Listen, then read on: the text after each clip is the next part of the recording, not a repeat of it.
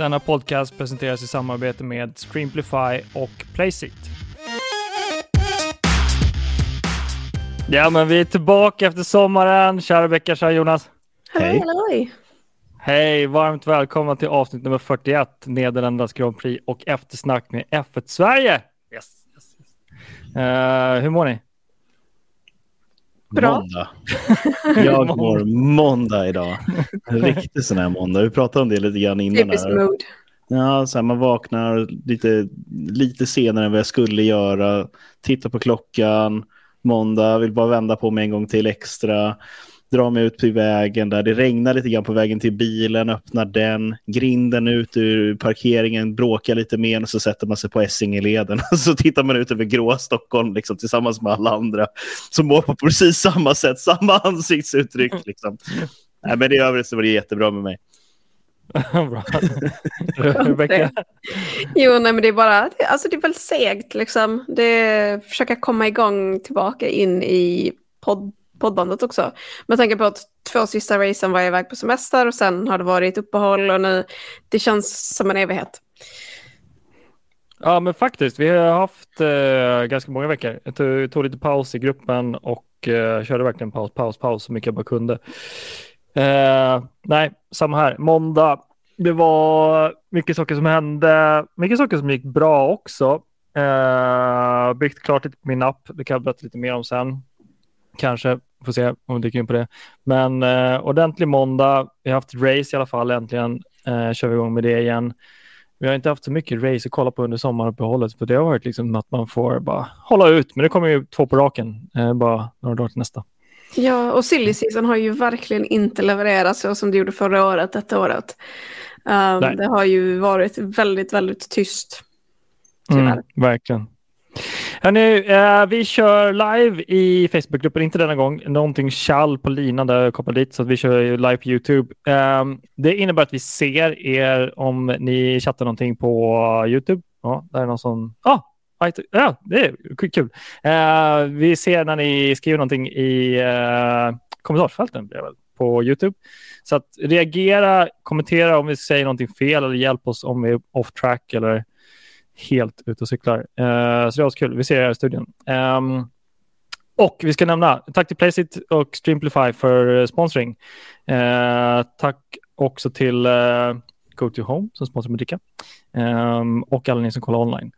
Men idag så ska vi egentligen, uh, vi ska dra lite spaningar. Jag har en spaning. Sen ska vi dra, först och främst ska vi snacka lite vad vi reagerar på racet. Sen ska vi dra lite spaningar. Sen ska vi dra våra flaggor som vanligt och sen ska vi se om vi gör lite off tracks på olika ämnen. Uh, så askul var gången. Um, ska vi ska vi dra in på racet? Vad, vad, lite generella reaktioner? Alltså det känns ju som den svenska sommaren med allt det där regnet. Det är väl det. men, men jag menar grejen är, grejen är när det regnar, alltså det blir väldigt intressant. Inte bara för att det liksom det är väldigt mycket olyckor men man, man märker verkligen vilka förare som behärskar regn och inte. Um, för du, du, har ju förare, förare kan vara bra i torra tillstånd men när det väl kommer igång med regn så, så ser du ju liksom vilka som behärskar liksom egentligen generell racing. Och sen hur viktigt det är med eh, däckstrategi. När det började regna märkte vi ju ganska fort hur många team som faktiskt tappade. Så det var, det var intressant av den anledningen. Eh, även om rödflaggande kanske inte är jätteintressant och underhållande.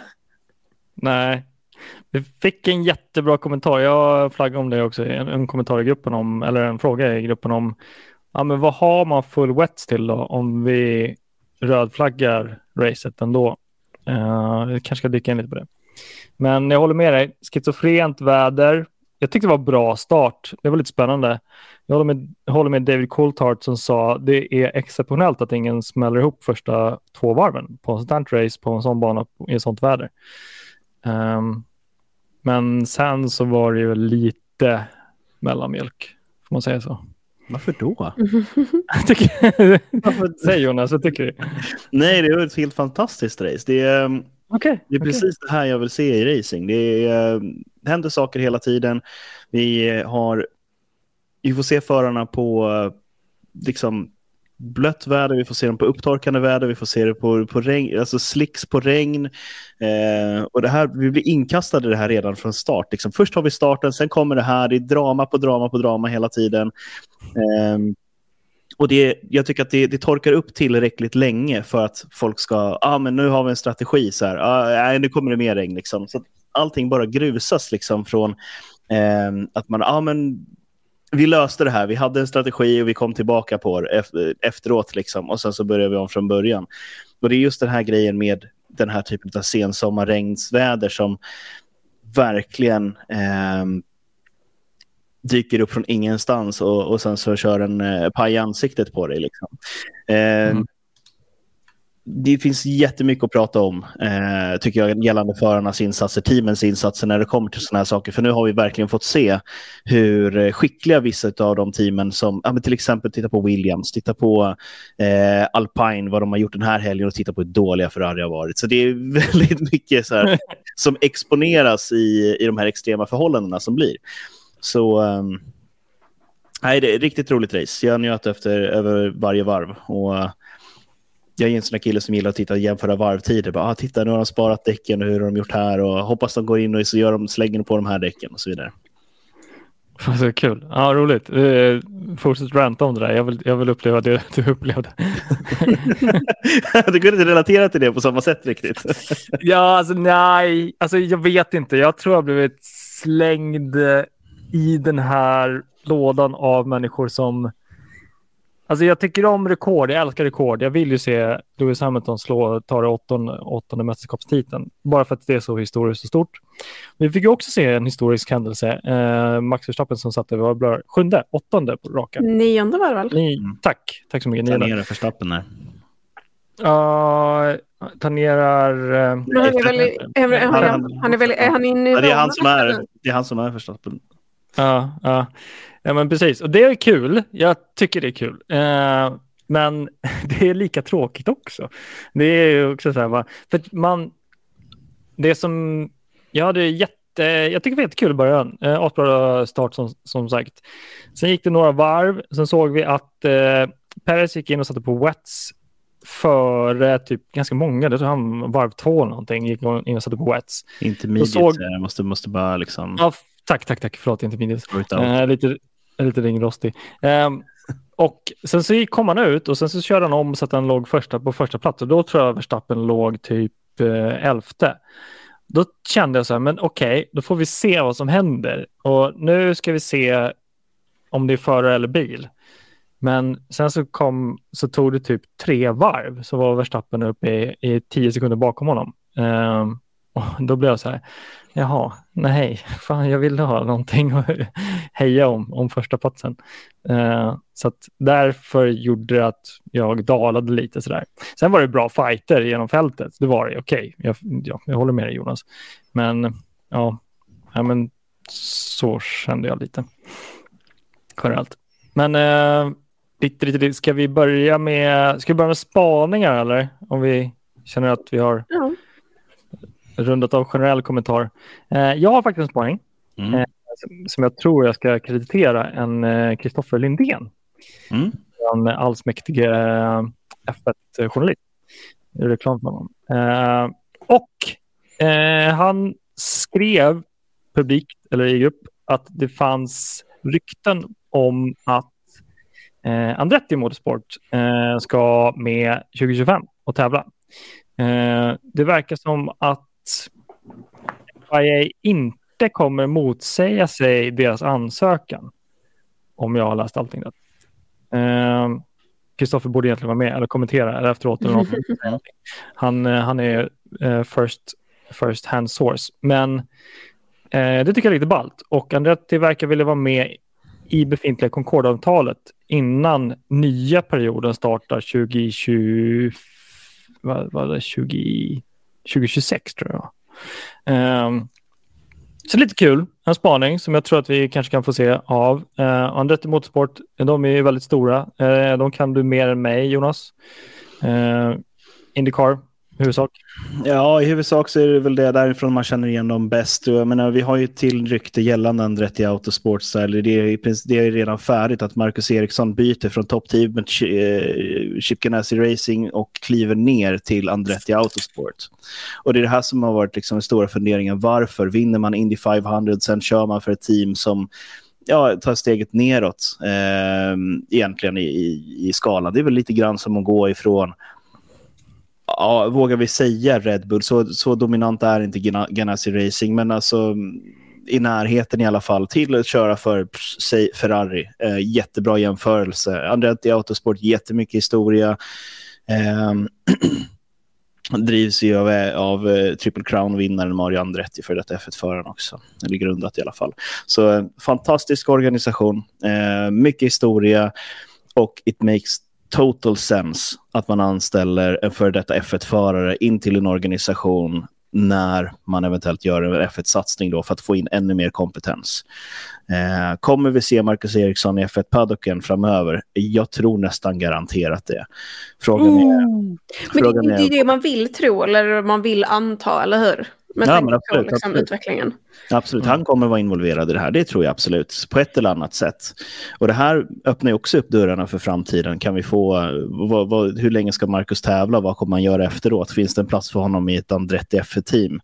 Mm. Uh, killen är smart, så att det, han passar absolut på managementnivå där. Så det, uh, det, det är så goda nyheter för svensk motorsport så det finns ingenting som liknar det, eh, skulle jag säga. Nej. Och eh, det ska bli jättespännande att se eh, vart det tar vägen. Och sen lämnar han ju upp en annan, eh, öppen, ett öppet säte i Ganassi Racing som är också eh, nästan så att man blir lite rörd sådär. Men det, det, är så många rykten från så många håll att eh, det finns en öppning för Linus Lundqvist att kliva in i, i Indycar och köra för Chip Ganassi Racing. Eh, Tänk om Marcus har gjort den rockaden. Det tror jag kanske inte att han har gjort, men det, det är nog eh, många som tycker att det här är ett det är fantastiskt för svensk motorsport om det här går i lås och hela vägen runt omkring. Så det mm. det är väl egentligen de stora sakerna som händer på, på Indycar-sidan. Uh, Andretti Autosport tävlar i eh, diverse olika motorserier. De är väldigt stora i Australien också, så att det här är en stor organisation som finns på fler ställen än bara Indycar. Uh, Precis som Haas egentligen. Mm. De har ett F1-team, de har ett Nascar-team, de har lite allt möjligt involverat i sådär. Så det är eh, typiskt här amerikanska motorsportorganisationer som bara, vi gillar racing, punkt. det handlar inte om att ja, men jag är superintresserad av just den här grenen, liksom, utan det är, mm. man gör översträckande, man flyttar sponsorer mellan serierna. Jaha, du är trött på Indycar, men prova det här istället. Um, mm. Så det, man, är, man är väldigt duktig och business-minded på det sättet där. Så det ska bli väldigt spännande att se. Och ursäkta mig, om vi eh, tar fasta på att de ska in 2025, då är det alltså, vi skulle kunna säga att ja, men i praktiken så är det ju bara ett år som, om vi, säger, om vi, vi spekulerar vilt och fritt, för att jag mer subjektivt vill att det ska hända. Att eh, Marcus Eriksson börjar köra Formel 1 i Andretti Motorsports, eh, Andretti-teamet, så kommer han ju bara köra ett år till i Indycar, det vill säga 2024. Och jag, vet inte, över... jag vet inte om man lyfter in honom i, i F1 så som förare, men eh, det, för mig så känns det väldigt långt bort och ganska mycket önsketänkande, men det hade varit fantastiskt häftigt att se honom som senior i F1. Det är väl ganska logiskt att ha en senior eh, förare i ett team som också kan han rätt i teamet, så, som känner de människorna. Och sen så kan han också Formel 1 och har kört Formel 1.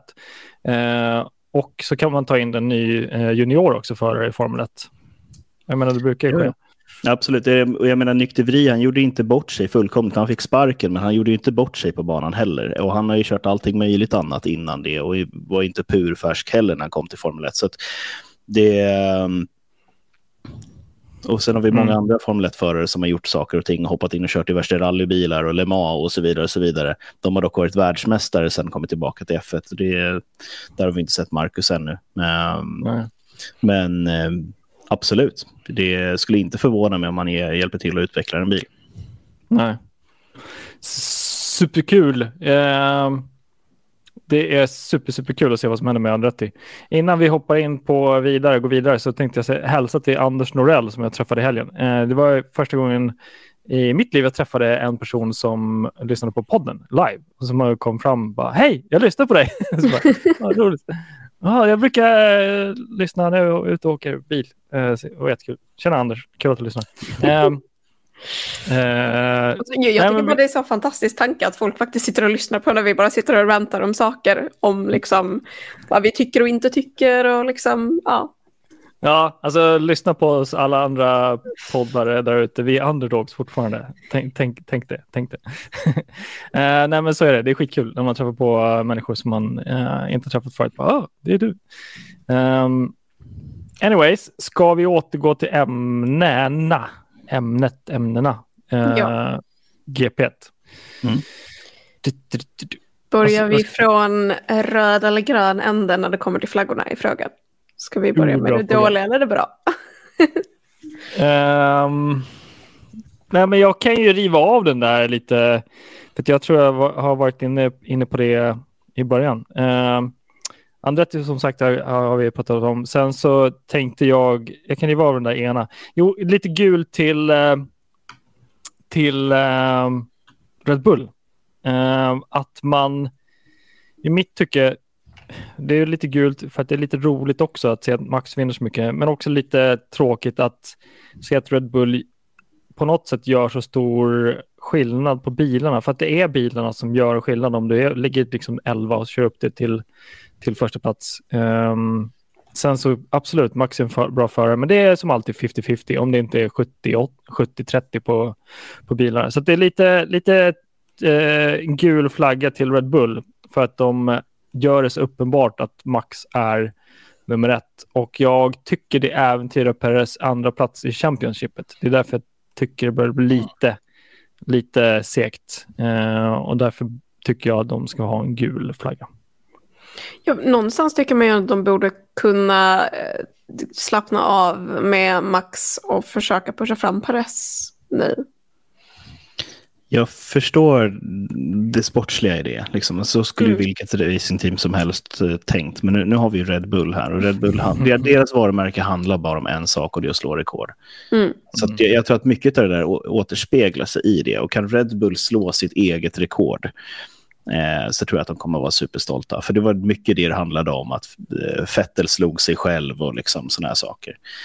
Um, och nu har de chansen att göra det igen. Och på ett sätt så nu är ju Red Bull tillbaka på kartan på ett annat sätt mot vad de har varit tidigare. Det har varit, eh, de har stått i skuggan av Mercedes i väldigt många år.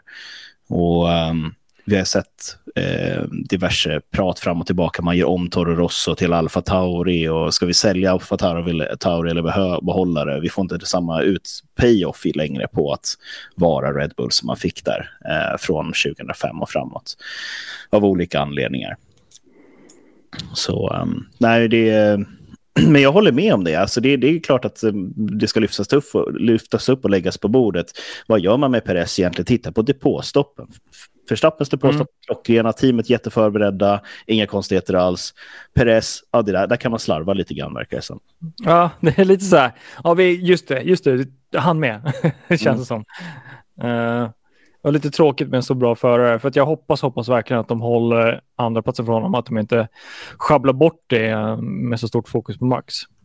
Eh. Men med det sagt vill jag kan segwaya in till, för jag, jag vill ge en röd flagga till Peres för, eh, för gårdagen. Uh, alltså, grejen är, jag, jag älskar Perez och liksom, som, en, som liksom Red Bull-fan, jag vill se Perez tillsammans med Verstappen. Jag vill inte liksom ha dem så långt ifrån som de är just nu. Uh, men just det här med först och främst eh, uh, speeding in pit lane, att han fick en penalty, det är så här, det ska inte hända. Du, du måste hålla, liksom, du, du har inte råd med de sekunderna. Max har råd med typ sex sådana penalties, såklart. Men Press har inte råd med det och att han sen också kör av och låser upp liksom i, klart, regnet till liksom, tillståndet var inte det mest optimala. Men där förlorade han andra plats. Det hade kunnat bli i alla fall för att även med penalty så hade han kanske eventuellt kunnat nå ett podium om han inte hade sjabblat bort sig sådär. Så att det var lite det var tråkigt att se och det är synd för att jag tycker att han är en väldigt, liksom, han, han har ju talang liksom. Mm. Nej men, eh, jag undrar vad, varför det sker. Alltså dels att han gör sådana misstag. Det är ju att man inte är zonen av att liksom alltså för att komma upp på podiet så måste du göra min, minimalt eller inga misstag alls. Du måste liksom leverera topp, topp, topp. Och det gör man ju inte om det är någonting som stör honom. Så jag undrar om det är den här aspekten av att han börjar inse att han är nerprioriterad på något sätt med flit. Eller att... Um, för det är det enda jag, jag, tror skulle kunna störa Perez, för han är en jäkla fighter annars. Att han börjar bli medveten om att teamet uh, har liksom åsam, åsamkat med flit vissa saker som gör att han kommer andra plats hela tiden. Um, vilket jag tycker också är väldigt konstigt att teamet gör i sådana fall. Vi, vi, vi spekulerar med att de gör det med flit nu. Vi ska sätta Peres på andra plats varenda gång. Och Peres får reda på det. Varför gör de det så, eh, så tydligt? För att det är ju så, så stor lucka mellan dem. De skulle kunna bara göra det lite mer smidigare och hålla mm. Peres motivation upp, upp, uppe lite högre. Um, ja, som du, som du sa i en sak som man märkte också under racet det var ju att eh, hur de prioriterade däckbytet mellan förarna, vem som fick komma in först och inte.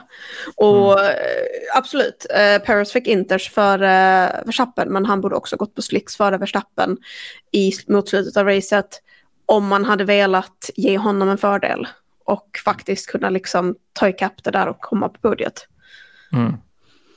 Exakt. Jag tror att vi är tillbaka i de här spekulationerna om att man har byggt bilen efter Verstappen. Det passar inte Perez eh, bra nog. Men jag vill ändå lyfta fram de bra sakerna som han har gjort under det här racet och det är att mm. hålla tätt mot Alonso under de perioderna där han har varit utsatt för liksom angrepp.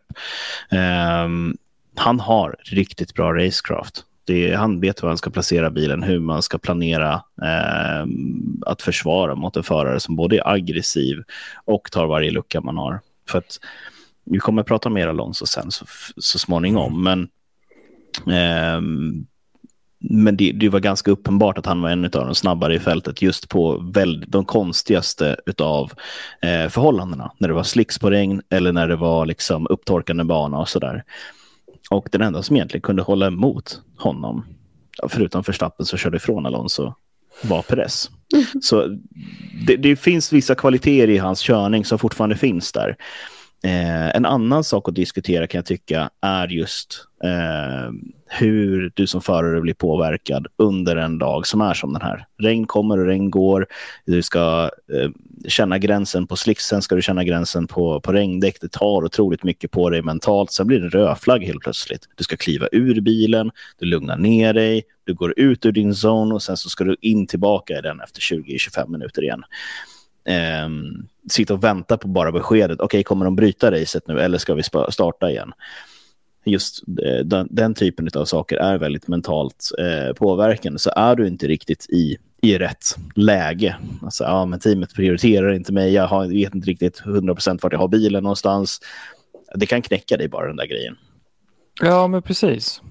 Ja, alltså bara en detalj som de diskuterade under sändningen var ju till exempel att när du går ut i regn och kommer tillbaka in i depån, du sitter i en blöt racesuit.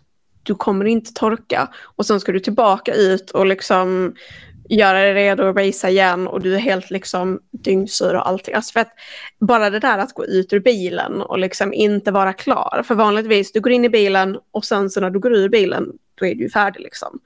Alltså det måste ju vara så svårt mentalt att liksom återställa tävlingskänslan. Liksom, det börjar likna lite rally när man är ute och kör rally i skogen när det mm. regnar. Det är, bara, det är blött, suck it up. Ja. Jo, nej, men det där generellt sett så är det erfarenhet som, som spelar bäst in där. Jag menar, du, du har jättemycket nytta av att ha suttit i den här situationen tidigare. Okej, okay, jag går ut, jag går in i mig själv och mediterar och kommer tillbaka in i, i mitt mentala jag. Um, titta på förare liksom som är väldigt fräscha, till exempel de som aldrig någonsin har tävlat i Formel 1 förut, som Liam Lawson. Eh, mm. vilket jäkla race han gör. Mm. Eh, bara för att bolla över på en sån sak. Liksom. Det, um... ja, vad tycker vi om Liam? Säg. Strålande. Alltså, grön flagga. Det, mm. så att det är liksom, alltså grejen är att han, han inte, visst han kanske inte får poäng och sådär, men med tanke på att det var trettonde plats var det väl, och nu var det bara tre DNF, så att han lyckas ju ändå liksom slå etablerade förare, i de här omständigheterna och framförallt inte bara i regn utan också i liksom eh, röda flaggor, olyckor hit och dit.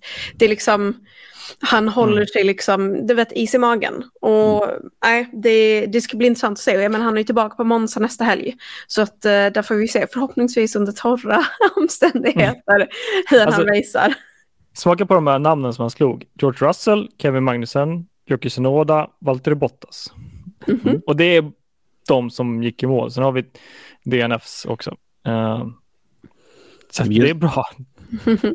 Bara det här med att utmana Charles Leclerc, jag menar det är fantastiskt. Det är bara... Men omkörningen där, alltså den var ja. så fin. Trasig bil, absolut, men fortfarande så här, okej, okay, det där är en röd bil, jag går fortare.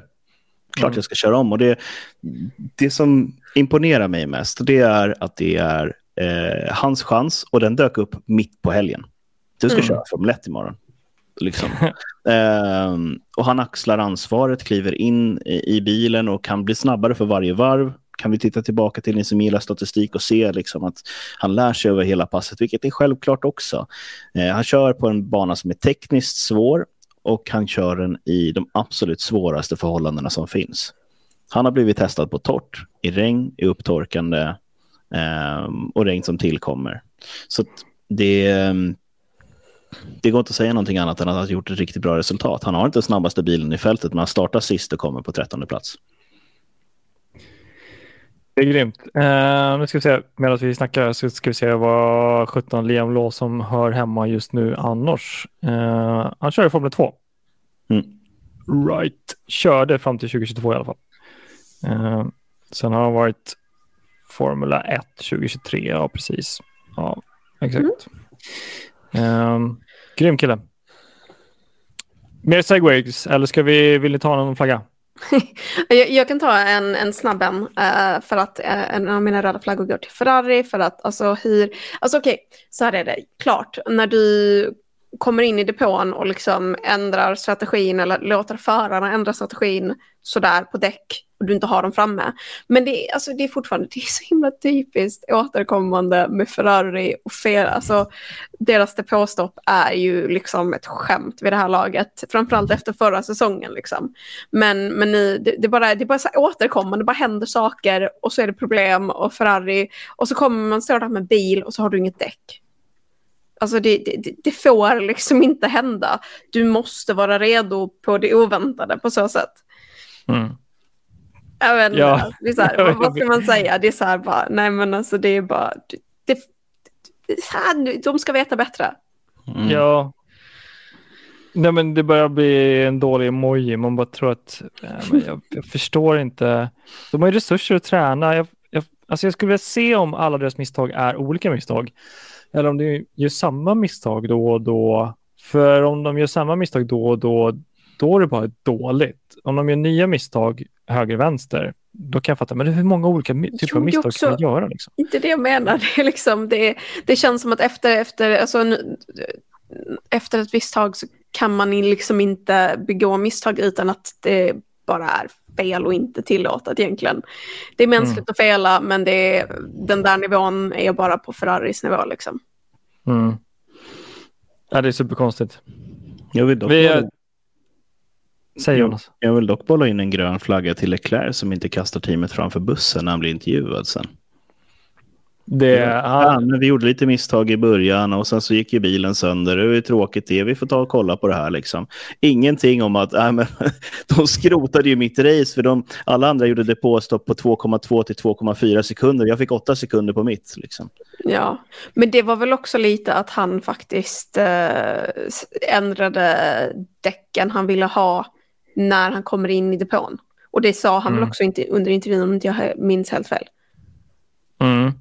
Vi har en eh, kommentar för lyssnare. Mm. Red Bull gjorde samma fel med däcken. Ja. ja. Det är väl gällande Perez framför allt. Mm. I guess so. Det minns jag faktiskt inte. Men det uh, kan mycket vara så. Uh, det är därför tack. han speedade i pitlane. För att, ja precis. för att ta ikapp. Ja.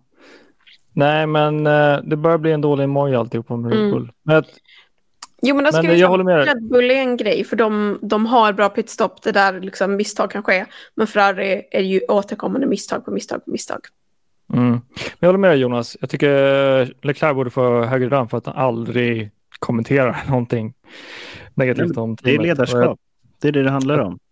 Jag tror, vi har haft vissa, förare som har gjort det genom åren. Jag tror Alonso har varit ganska ja, gud, vass och syrlig. Liksom. Ja, uh, sen tror jag, jag måste ge cred till Max Verstappen för han har också varit ganska bra på att hantera det där, vad som hänt. Liksom.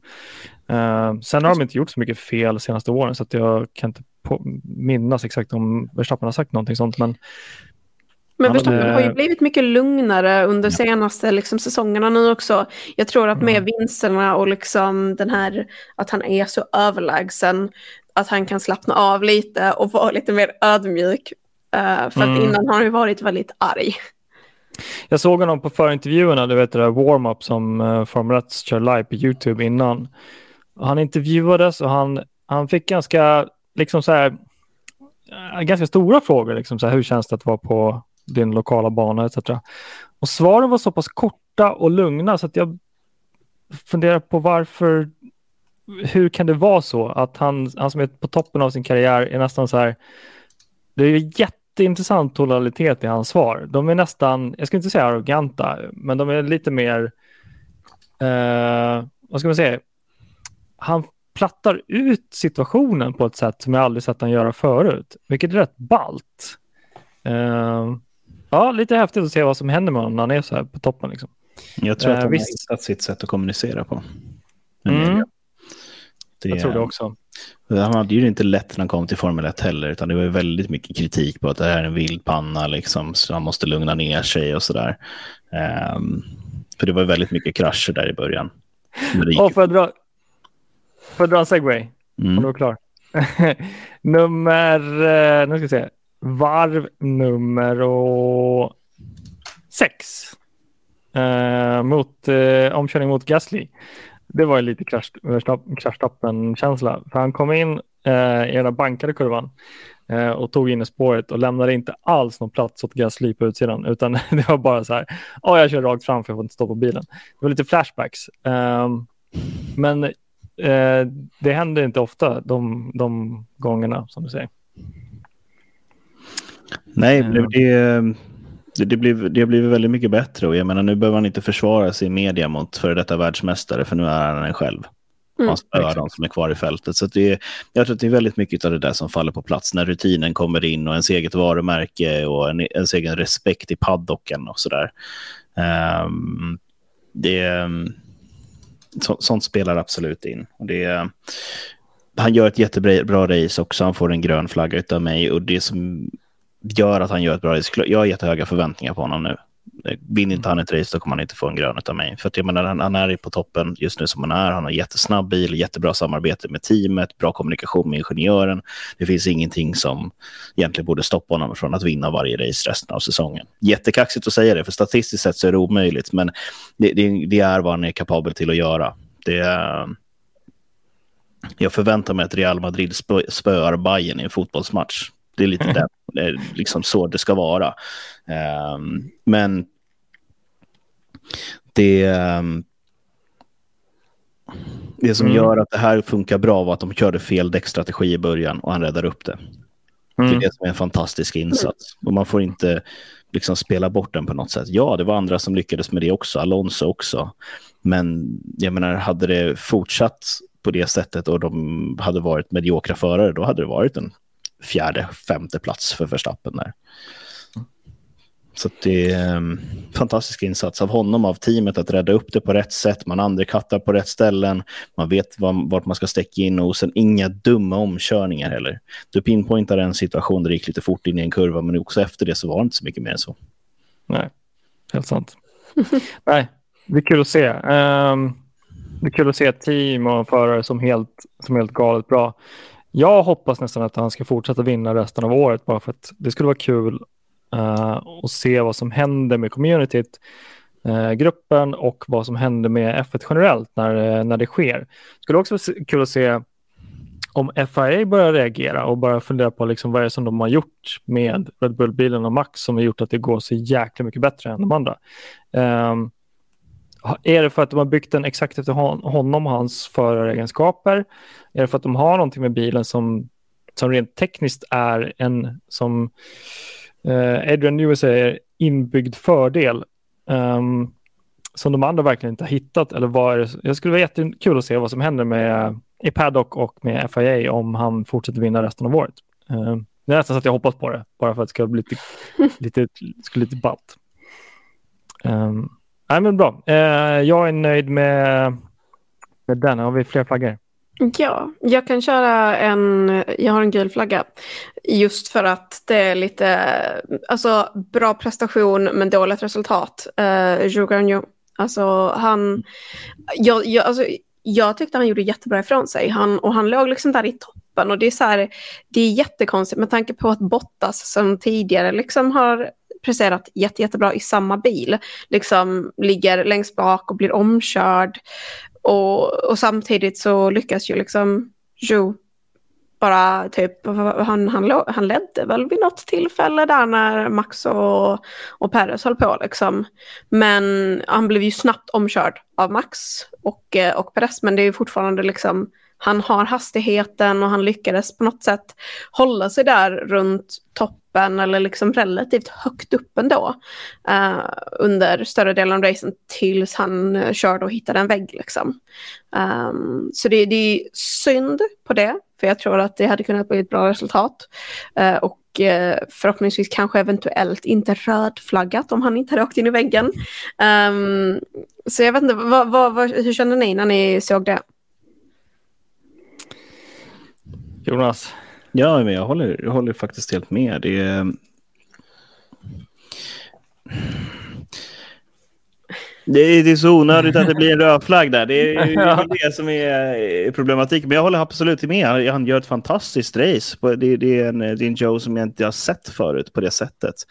Eh, och då är vi tillbaka till att det är ett knepigt race som måste hålla tungan rätt i mun. Och det är sådana här saker som kommer fram då. Och eh, det är tråkigt att han inte får utdelning av det, men han faller ju också eh, på det av att eh, inte riktigt vara så pass försiktig som du faktiskt måste vara i den typen av situation. Så eh, det här är ett sånt där som kan få honom att behålla jobbet en säsong till eller liksom ytterligare mot det. Och jag tror att teamet ser väl på honom ut annat sätt. Kanske inte mekanikerna som får städa upp det som är kvar av bilen, men um, Ekonomiavdelningen är nog inte så jävla glada heller. Nej, nej, nej. nej, nej, nej. Säljarna de får, de får stänga av sändningen och ringa på extra samtal nu. Liksom. Mm. nej, men så jag hoppas att han, eh, han får behålla sin plats inför nästa säsong. För det är, jag, jag vill säga, med tanke på att tidigare har han faktiskt ändå presterat eh, relativt bra. Tid, liksom tidigare under säsongen. Så jag tror att det finns någonting där som man kanske kan får se vad, vad det leder. Lite som, ja, men som, som Russell och Williams, liksom, att eh, när, när han faktiskt får möjligheten, kanske inte det här racet, men eh, generellt sett har det ju gått ganska bra för honom förra säsongen och tidigare under denna säsongen. Um, men och på tal om eh, Williams-förare som uh, gör bra ifrån sig, uh, Albon tycker jag också förtjänar mm. en grön flagga för det han gjorde. Mm. Det är coolt. Innan, innan vi drar in på Albon ska vi, det var lite kul att de signade båda hasförarna igen inför nästa år. Mm. Mm. Ja. Jag var lite förvånad, men vill de göra så så får de väl göra så. Varför är du förvånad? Ja, jag tycker väl inte riktigt Magnusson har äh, överpresterat direkt så. Mm. Det, han börjar bli till åren, så det börjar bli till år. Nej, det blir han inte. Det är inte jämfört med vissa andra rävar där ute. Men det, um, kanske är dags att byta ut någonting eller så har de någonting på gång. Jag menar, de provade ju några andra förare för någon säsong sedan bara som absolut inte funkade så bra. Um, med Mazepin och um, eh, Mick till exempel. Och nu har de en lite äldre uppsättning och jag tror väl egentligen att det är precis det som Hans behöver. Men de hade ju behövt göra en, eh, en Aston Martin egentligen. Um, mm. Plocka in någon som är riktigt erfaren och sådär. Varför Fast inte ta då, då behöver man ju eh, pappa Strolls pengar antagligen, vilket Hass inte har. Vilket ja. Jag skulle nog tro att det är rent liksom både budgetärt för att även fast de kanske inte presterar så håller de ändå bilarna relativt hela jämfört med tidigare säsonger. Och eh, även att alltså de, de lär sig bilarna, de kan bilarna och när, när man väl liksom nu kommer fortsätta utveckla dem så, så tror jag att det här är förare som de faktiskt kan utvecklas med. Till skillnad från typ en, en junior rookie. Mm. Um, lite sidetrack, men George Russell är signad för nästa år, men inte Lewis Hamilton. Uh, I Williams är Alexander Albon signad inför nästa år. Uh, Haas är båda två signade. Alfa Romeo är bara Bottas signad och sen så har vi Alfa Tauri är ingen signad inför nästa år. Mm. Så lite intressant. Det finns det några säten kvar, men det är inte så mycket osannolikheter i att det blir jätteförändringar. Det, det är nog pretty much Nej, det är väl mer se typ vad, vad Ricardo presterar när han väl kommer tillbaka från, eh, från sin olycka nu. Um, så jag förutsätter att han är borta i alla fall. Han är borta bekräftat under Monza, men jag misstänker att det säkert blir något race till. Med tanke på att den typen av skador tar tid. Han har precis opererats och fått liksom in metallstång i handen. Och köra en F1-bil med den typen av skada är inte optimalt. Um, så att uh, frågan är där hur hans framtid ser ut inom F1, vem som eventuellt kommer kunna ersätta. Sargent tror jag hänger väldigt, väldigt löst för, inför nästa säsong. Så där ska det bli intressant att se vad, vad Williams uh, gör.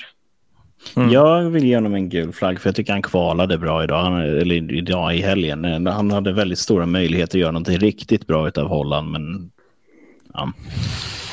Ja, han hittade väggen två gånger istället. ja, exakt. Då, då blir det som det blir. Nej, men det, så att det, det dök upp någonting där som, eh, som faktiskt skulle kunna ha blivit någonting bra av, men det vart inte riktigt det. Um, värt att nämna. Det är väl bara det. Det var väl på tiden och kanske lite för sent för honom. Um, tyvärr.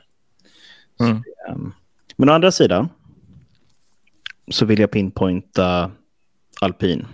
Jag vill pinpointa Ocon. Enda bilen som de vågar gå ut på våtdäck på när det börjar spöregna. Alla säger det. Det kommer komma hur mycket regn som helst. Det är mm. tio varv kvar att köra på spöregn. Då sa jag så här mm. hela tiden, så att jag tjatade bara. Full wets, lågt lufttryck. Full wets, lågt lufttryck. Men... Kommer elda upp dem om det, börjar, om det kommer för lite regn. Men låga mm. lufttrycket ger dig två varv extra innan det verkligen, verkligen blir alldeles för varmt så att det bara är sopor kvar av dem. Mm. Och när det börjar regna så vill du ha så mycket fäste du bara kan. Nu har det ju röd flagg. Mm. Att, ja. Och det, det sabbar ju alltihopa. Annars hade vi fått riktig liksom, big brain racing. Ja, för där är min flagga. Jag vet inte om den är gul eller röd eller vad den är. Men full wets kontra röd flagg. Var går gränsen? Alltså är det sprayen som de går på att äh, de kan inte se? För att jag menar, full wets är ju för att det regnar otroligt mycket och då kommer det vara spray. Men för de körde inte full wets mig veterligen. Nej, det var ju Ocon gick ut på full wets och Max kom in och var väl på väg ut från pitlane och vi hade tre förare tror jag som var i pitlane när Joe hittade väggen. Uh, mm. Och jag, jag, tror att hade vi inte haft en röd flagg på grund av att en förare hade kört in i väggen där, då hade vi nog kunnat få se lite mer vad resultaten av full wets hade varit. Uh, för det är ju det är som sagt, spray är ju problemet, men sen har du, det är ju bara om förare har en tight fight liksom. Så um, det hade, det hade varit kul att se vad, vad som hade blivit av det.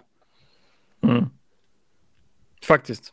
Det är lite roligt. Men det är farligt också. Jag fattar det. Men äh, ja, jag vet inte. Var går gränsen? Det skulle vara kul att se om de har Tillbaka något uttalat. med monsundäcken. Exakt. Det är så här, det har intermediate och full wet så det är ultra wet. Där har vi liksom grejen. Um, nej, men, precis. Nej, men alltså, det, det, är en sak om det regnar i Europa och i spöregn, men det är en helt annan sak om det regnar i Shanghai. Mm. Eller på Suzuka. Liksom, det, det, det, är regnmängder som inte går att jämföra med. Och det, jag, jag förstår att man blåser av racet där. Liksom. Och, um, vet, till exempel ja. spa, dräneringen på spa har inte varit speciellt bra vissa år. Det kan vara sånt som har att göra med också att, uh, vatten bestående på banan. Med, mm. För att uh, vissa banor har lite bättre vattendränering om jag mm. använder mina fördomar. Till exempel uh, Silverstone, där kan det regna ganska mycket. Ja, för det är mycket, mycket snack om den här aquaplaning, liksom, att det får ju inte, liksom, inte hända för att då det är farligt. Nej, det var det Vilket som hände i avåkningszonen också ett flertal gånger idag, eller i mm. Um, kurvett. Så det... Ja. Var, var det inte eh, Joe Coen Ju som åkte av eh, och fick ja. vattenplanering? Ja, precis. Mm. Ja, Även press i inbromsningen och snurrar liksom. Så det, men, men också kan det väl ha att göra med att man kör över sin kapacitet på ett annat sätt. Mm. Um, så det, men det, det är just den här avvägningen, var, vart går gränsen för sporten? Jag menar, man kan ju göra som i Nascar också, ah, det duggregnar, vi, vi skjuter upp racet med fyra timmar, kanske eventuellt till på tisdag om vi måste vänta på att det slutar eh, I extremfallen så blir det liksom åt det hållet och då är det så här, men hörni, kom igen. Mm. Um, jag tittar på, på road course racing för att jag vill se bilar på alla väderlag. Börjar det snöa, ut med bilarna. Gör vad ni kan. Kör så fort det går att köra bilen. Mm. Mm. Men F1 är ju så svår med tanke på att det är alltid en säkerhetsfråga. Det är ju väldigt höga hastigheter vi pratar om. Mm. Ja, det är mindre säkerhet i de andra bilarna men alltså, det går långsammare. F1 i snön dock hade det varit, det hade varit något. Exakt. Uh, vi har babblat ett tag. Uh, ska vi, har vi några flaggor kvar innan vi ska börja uh, kika på outro? Vad hade ni, har, har ni fler flaggor? Jag tror jag delar två stycken med Rebecka.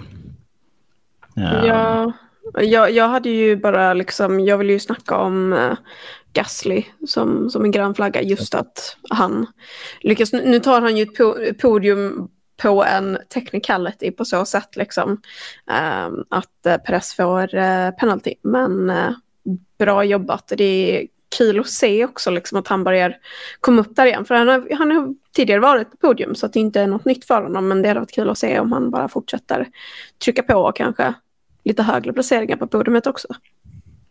Mm. Vad glad han blev.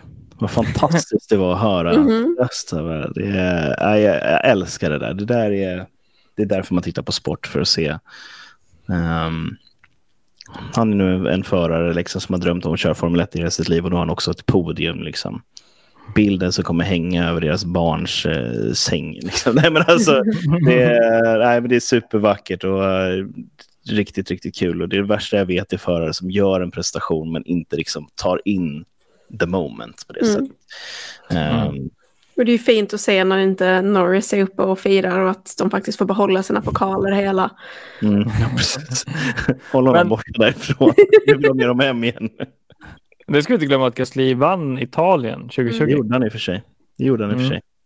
Så att uh, han... Uh, han känner av, uh, han känner sig lite hemma, eller hemma är han ju inte, men det är kul att han får. Han har fått smaka på det tidigare liksom, så att nu är det bara att fortsätta.